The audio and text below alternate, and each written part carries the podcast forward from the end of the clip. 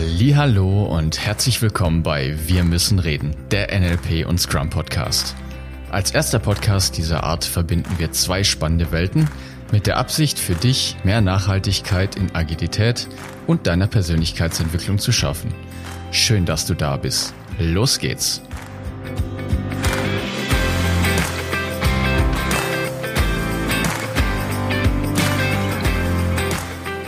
Was haben Könige, Minister, Betrüger, Webstühle, unsichtbare Kleider und auch kleine Kinder mit Scrum oder mit deiner Persönlichkeitsentwicklung zu tun? Tja, das erfährst du heute und auch noch viel mehr. Schön, dass du hier bist.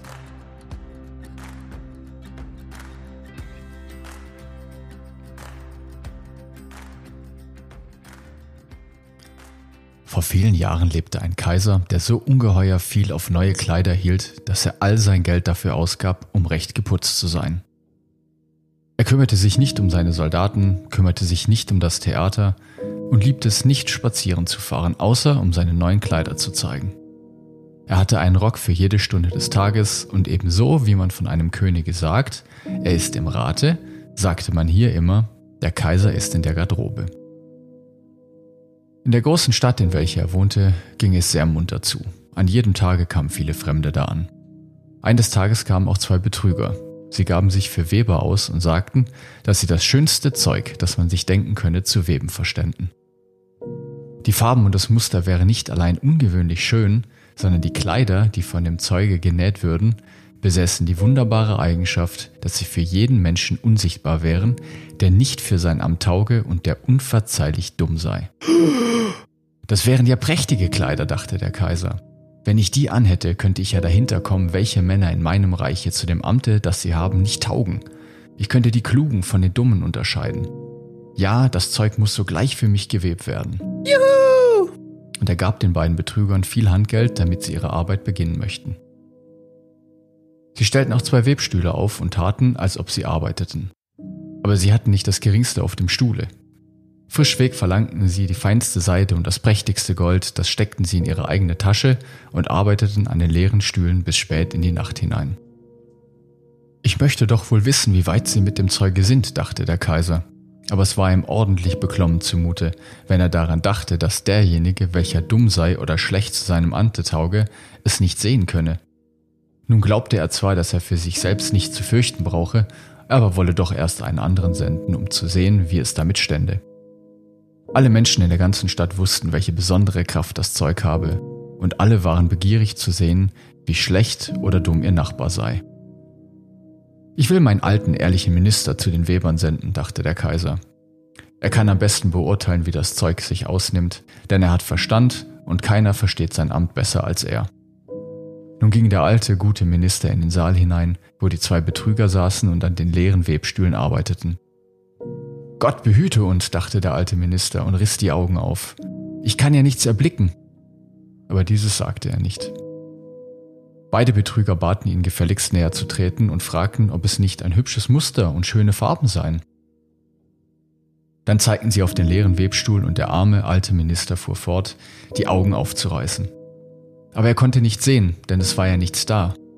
Herrgott, dachte er, sollte ich dumm sein? Das habe ich nie geglaubt und dieses darf kein Mensch wissen. Sollte ich nicht zu meinem Amt taugen? Nein, das geht nicht, dass ich erzähle, ich könne das Zeug nicht sehen. Nun, Sie sagen nichts dazu, fragte der eine, der da webte. Oh, es ist niedlich, ganz allerliebst, antwortete der alte Minister und sah durch seine Brille. Dieses Muster und diese Farben. Ja, ich werde es dem Kaiser sagen, dass es mir sehr gefällt. Nun, das freut uns, sagten die Weber. Und darauf nannten sie die Farben mit den Namen und erklärten das seltsame Muster. Der alte Minister passte gut auf, damit er dasselbe sagen könne, wenn er zum Kaiser zurückkäme, und das tat er. Nun verlangten die Betrüger mehr Geld, mehr Seide und mehr Gold, das sie zum Weben brauchen wollten. Sie steckten alles in ihre eigenen Taschen, auf den Webstuhl kam kein Faden, aber sie fuhren fort wie bisher an dem leeren Webstühle zu arbeiten. Der Kaiser sandte bald wieder einen der anderen ehrlichen Staatsmänner hin, um zu sehen, wie es mit den Weben stände und ob das Zeug bald fertig sei. Es ging ihm gerade wie dem ersten, er sah und sah, weil aber außer dem leeren Webstuhle nichts da war, so konnte er nichts sehen. Ist das nicht ein hübsches Stück Zeug? fragten die beiden Betrüger und zeigten und erklärten das prächtige Muster, welches gar nicht da war. Dumm bin ich nicht, dachte der Mann. Ist es nun also mein Amt, zu dem ich nicht tauge? Das wäre komisch genug, aber das muss man sich nicht merken lassen. Und so lobte er das Zeug, welches er nicht sah, und versicherte ihnen seine Freude über die schönen Farben und das herrliche Muster. Ja, es ist ganz allerliebst, sagte er zum Kaiser. Alle Menschen in der Stadt sprachen von dem prächtigen Zeuge. Nun wollte der Kaiser es selbst sehen, während es noch auf dem Webstuhle sei. Mit einer ganzen Schar auserwählter Männer, unter denen auch die beiden ehrlichen Staatsmänner waren, die schon früher dort gewesen sind, ging er zu den beiden listigen Betrügern hin, die nun aus allen Kräften webten, aber ohne Faser und ohne Faden. Ist das nicht prächtig? sagten die beiden alten Staatsmänner, die schon einmal da gewesen waren. Sehen Ihre Majestät, welches Muster, welche Farben. Und dann zeigten sie auf den leeren Webstuhl, denn sie glaubten, dass die anderen das Zeug wohl sehen könnten. Was? dachte der Kaiser. Ich sehe gar nichts. Das ist ja schrecklich. Bin ich etwa dumm? Tauge ich nicht dazu, Kaiser zu sein? Das wäre das Schrecklichste, was mir begegnen könnte. Oh, es ist sehr hübsch, sagte er. Es hat meinen allerhöchsten Beifall. Und er nickte zufrieden und betrachtete den leeren Webstuhl, denn er wollte nicht sagen, dass er nicht sehen könne. Das ganze Gefolge, welches er bei sich hatte, sah und sah und bekam nichts mehr heraus als die anderen, aber sie sagten wie der Kaiser, Oh, das ist hübsch. Und sie rieten ihm, diese neuen prächtigen Kleider das erste Mal bei der großen Prozession, die bevorstand, zu tragen. Es ist herrlich, niedlich, exzellent, ging es von dem Mund zu Mund. Man schien allerseits innig erfreut darüber, und der Kaiser verlieh den Betrügern den Titel kaiserliche Hofweber. die ganze Nacht vor dem Morgen, an dem die Prozession stattfinden sollte, waren die Betrüger auf und hatten über 16 Lichter angezündet. Die Leute konnten sehen, dass sie stark beschäftigt waren, des Kaisers neue Kleider fertig zu machen. Sie taten, als ob sie das Zeug aus dem Webstuhl nehmen, sie schnitten mit großen Scheren in die Luft, sie nähten mit Nähnadeln ohne Faden und sagten zuletzt, nun sind die Kleider fertig.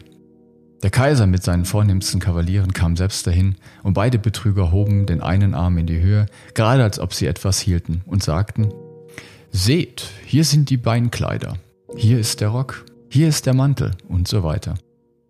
Es ist so leicht wie Spinnenwebe, man sollte glauben, man habe nichts auf dem Leibe, aber das ist gerade die Schönheit davon.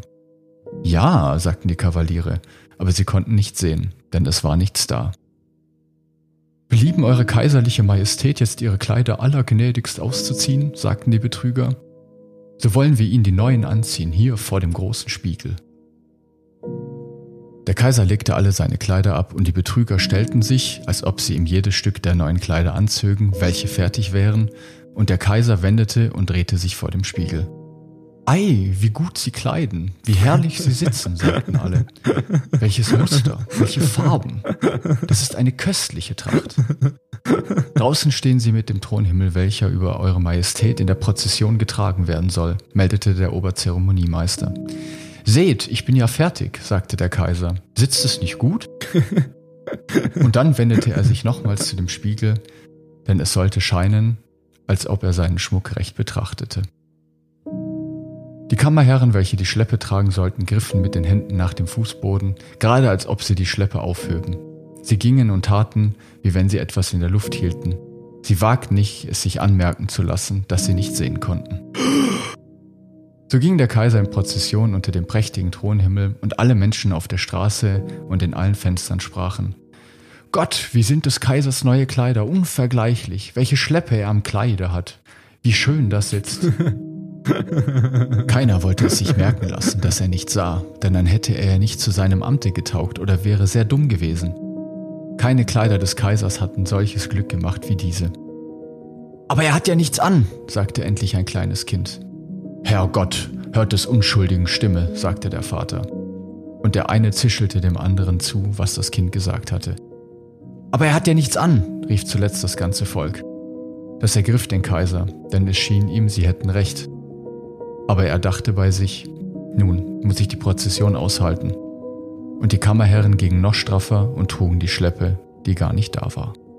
The End. und die Moral von der Geschichte. Punkt, Punkt, Punkt. Vielen lieben Dank für diese tolle Geschichte, David. Und nachdem du jetzt Geschichten erzählt hast, bin ich natürlich dran, auch noch ein bisschen was zu erzählen an Geschichten.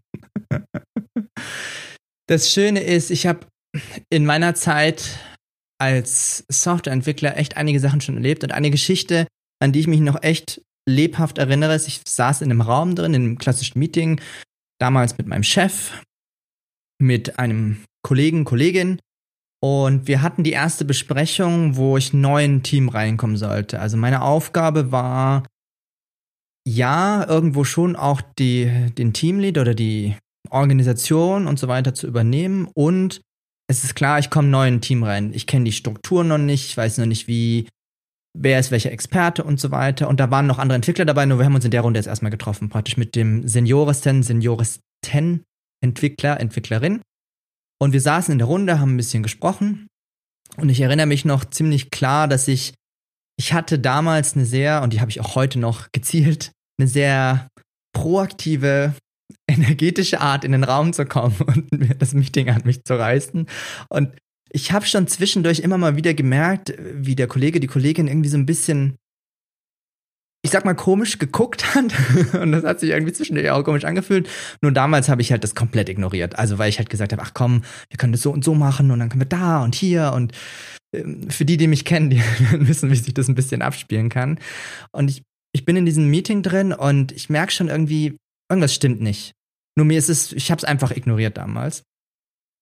Und auf jeden Fall kurz nach dem Meeting ist mein Chef auf mich zugekommen und wir hatten ein Gespräch und ich kann mich noch erinnern, dass der Chef saß vor mir, wir sahen dann in seinem Raum, also es war ein separater Raum, wir haben uns unterhalten und das war so eine Art Feedback-Gespräch und ich sitze da vor ihm drin und er fängt an zu erzählen und meint so, ja, der Kollege, die Kollegin, die hat mir gesagt, das hat mir gar nicht gepasst. Also die Art, wie ich in dieses Meeting reingestürmt bin, das Meeting an mich gerissen habe und wie ich da mit der Person gesprochen habe damals, ist irgendwie das fand sie nicht so cool. Und ich so, wow, okay. Also ich war im ersten Moment so, wow. Wow, wow, wow, was ist da jetzt? Also es kam auch bei mir richtig an, wo ich gemerkt habe, so, was genau ist da passiert? Ich habe mich, also ich fühle mich in der Situation echt unwohl, muss ich sagen. Das ist so, oh, den brauche ich nicht nochmal, weil ich einfach mitgekriegt habe, dass es jemandem in der Runde nicht so gut gegangen ist damit. Und es ist so ein, es, ich finde, das ist so ein ganz typisches Erlebnis, wo ich wo es mir echt nicht gut ging, weil die Person an sich war mir, die kannte ich schon aus anderen Projekten, die war mir schon wichtig, die Person. Also als Kollege und netter Umgang und so weiter. Und ich habe mich, also das, ich fühle mich bei sowas echt unangenehm, muss ich sagen. Vor allem, wenn ich das durch Hörensagen kriege. Und die Situation hat sich, soweit ich mich erinnern kann, nur über meinen Chef geklärt. Also es kam nie irgendwie zu einem Gespräch in der Vergangenheit, dass wir das irgendwie untereinander erklären konnten. Und ich merke, dass solche Situationen nicht nur im Arbeitskontext, also jetzt, ob es jetzt im Softwarebereich oder woanders ist, stattfindet, sondern auch im Privaten. Ich stelle immer wieder fest, dass bei mir in der Familie, und ich weiß nicht, ob du das auch kennst, nur wenn du mal genau hinschaust, wirst du feststellen, dass da gibt so dieses, ich erzähl's dir, nur ich erzähle es nicht der Person, für die das relevant ist. Also bei mir in der Familie wird gerne ein Spiel gespielt. Und ich nenne jetzt keine Personen. Da ist es so, da kommt, ich nehme jetzt einfach mal zum Beispiel ein Bruder. Ein Bruder kommt zu mir an. Wir unterhalten uns, wir gehen, wir gehen zusammen zum Beispiel essen, wir frühstücken gerne zusammen in der Familie, das ist super gerne, wir sitzen uns gegenüber, da wird miteinander geredet und dann kommt irgendwann so ein Punkt, wo ich dann eine Geschichte höre, ja, aber die Tante, die ist echt total nervig. Und ach, die ist immer so anstrengend, wenn sie da ist. Und ich habe eigentlich gar keine Lust, mit ihr zu telefonieren. Und oh, das ist echt total. Die geht mir total auf den Sack mit ihrer Art, mit dem, was sie sagt und immer mit ihrem, ist alles so toll. Und ich, bei mir kommt dann nur an so, wow, okay, das ist, äh, das fühlt sich jetzt nicht so gut bei mir an, muss ich sagen. Und auch da merke ich, dass diese Person das bestimmt nicht, also es ist kein Vorwurf an die Person, die hat es bestimmt nicht mit dieser Tante besprochen in, in diesem Beispiel. Und das ist sowas, wo ich sage, äh, das ist so typisch gang und gäbe in unserer Gesellschaft, in der Arbeit und sonstige Sachen. Da wird hinter dem Rücken mit den Leuten irgendwas über irgendwelche Leute gesprochen. Nur wenn ich dann mal frage, naja, wie schaut's aus? Hast du schon mal drüber nachgedacht, wie sinnvoll es ist, dass du mit der Person direkt sprichst? Dann kommt meistens so, äh, so dieses Rumdrucksen, was ich auch bei mir in der Familie an vielen Stellen feststelle. Und mir geht es darum, dass dir klar wird, dass es überall so. Es gibt diese Themen in der Familie und sonst irgendwo. Und ich möchte dir eine Bewusstheit dafür schaffen, dass du mal genau hinschaust und auch genau hinfühlst, wie das bei dir ankommt. Genau, das sind meine Geschichten für heute. So, David, was machen wir jetzt noch am Ende? Wunderbar, massiv Verwirrung. Mission erfolgreich.